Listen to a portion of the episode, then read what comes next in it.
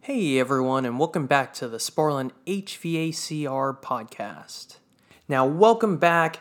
Happy New Year. We're excited for this upcoming year. We got a lot of things planned for you. We're going to ease back into it. Let's start with filter dryers. We're going to discuss filter dryers, so this is going to be a refresher. Uh, this is also good for new techs. And we're also going to cover another topic that I want to discuss, which is P O E oil. So first and foremost, catch-alls are filter dryers. When are we replacing them? Like your car oil filter, you periodically want to change your filter dryers in your refrigeration systems. It could be H V A C, it could be refrigeration. We do need to change them. Now, throughout normal operation, these filter dryers are filtering out particles. They're absorbing water, they're absorbing acid, and other byproducts from the refrigeration cycle. And though with a dirty filter dryer, a system can still run, it's not going to be running optimally, as well as running the risk of damaging critical components like your compressor. So here are the four times we need to replace our filter dryers. And they're very simple, okay? Number one is anytime the system is open to atmosphere. Anytime your system is open to the atmosphere, water and debris can enter the system. So by replacing your catch-all, now we can ensure that anything that was previously captured goes with the old filter dryer, and anything that is introduced can be absorbed or captured by our new catch-all. Now, second is anytime you may notice that you have moisture present. How do we tell? If we have a seal, a sight glass that has our indicator. As that indicator turns from green to yellow to a dark yellow, now we know we have moisture. Time to replace our filter dryer. Anytime we have a pressure drop across our filter dryer. Now, not all filter dryers have pressure taps across them. So how can we check the pressure drop? Another easy way to do this would be to check for a temperature drop. A change of about three degrees can equate to about ten P S I of pressure drop. And I have heard this in my classes. I'm sure I've seen it on Facebook or in forums. Maybe you've even said this as well. Oh, uh, you know, I just use my hands to tell if there's a temperature drop across something. And maybe, maybe you have very sensitive skin and you can tell the difference. But for a small change like three degrees, we want to be accurate. We want to make sure that we know there's a temperature drop before our filter dryer gets too clogged up. So let's use our thermocouples. All right, and in refrigeration systems, if we're checking acid in our oil, we do have a test kit. It's the T A one. If you test your oil and you have high acid, then we want to replace our filter dryers immediately. Now, after a high acid scenario, or if it gets worse and we have a compressor burnout, what we're going to do is use an oversized filter dryer, just one size up, to make sure we can clean out all the contaminants, all the debris from the burnout, or all that excess acid that we have in our system.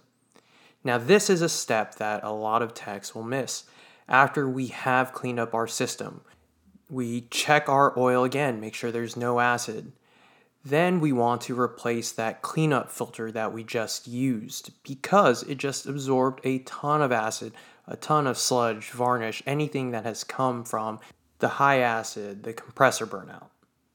Now, some last thoughts on catch-alls and filter dryers.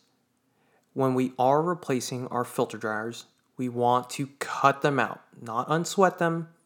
Again, heat will allow the desiccant inside of the filter dryer to release moisture, to release acid. So if this is heated up while still in the system, all the acid and moisture that it has absorbed will get into the system again. So your next filter dryer will have to do the same amount of work as your last one, plus the new introduced contaminants. Because we are opening the system by replacing the filter dryers, we also again have to pull another vacuum. Okay, let's take a little sidetrack away from filter dryers really quick. This is the other topic I wanted to cover, which is somewhat unrelated but related at the same time. I want to talk about P O E oil. So the way P O E oil is synthesized, how it's made, is a process called esterification. Basically what that means is you take an acid and you take an alcohol, you mix it with a catalyst, and you end up with P O E oil as well as water. Now that in essence means P O E oil has an affinity for water. It likes to have water in it. And that's why you have to be so careful with P O E oil and how you handle it before introducing it into your refrigeration system.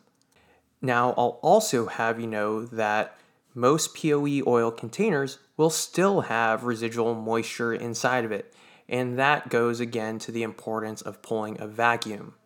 So as soon as you open a container of P O E oil, it's starting to pull moisture out of the air into it. And of course, that can change the lubricity of the oil.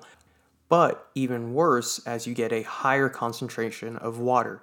And when I say higher concentration, it's not a lot at all. So as you get one hundred p p m's of water in your oil, now that equates to one hundred milligrams per liter, or you could look at it this way, a third of an ounce of water per liter, then you get a reverse of that initial reaction of how the P O E oil was made.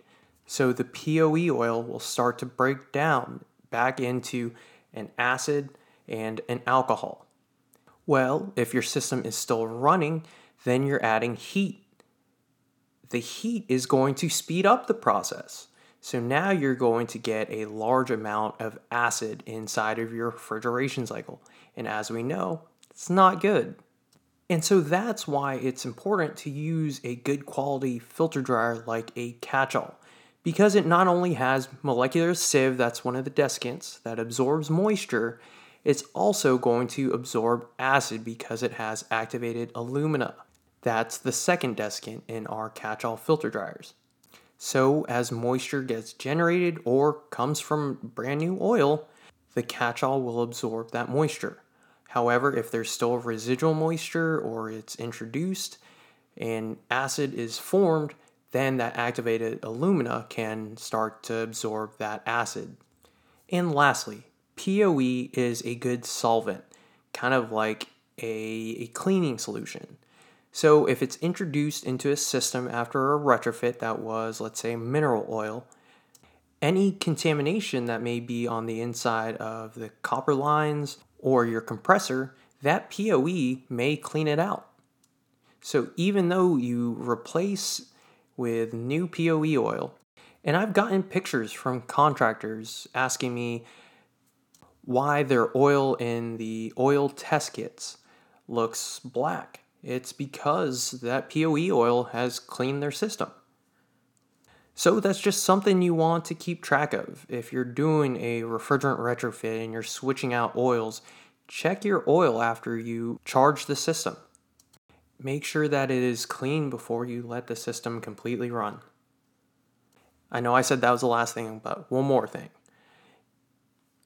Although oil filters inside of a refrigeration system are important, your liquid line filter dryers are going to absorb more moisture than oil filter dryers. Reason being, you have more refrigerant flowing through the system. So again, I hope this was a good refresher or good training session for anyone new to the field. Be sure to change your filter dryers. And as always, have a great one. Again, Happy New Year.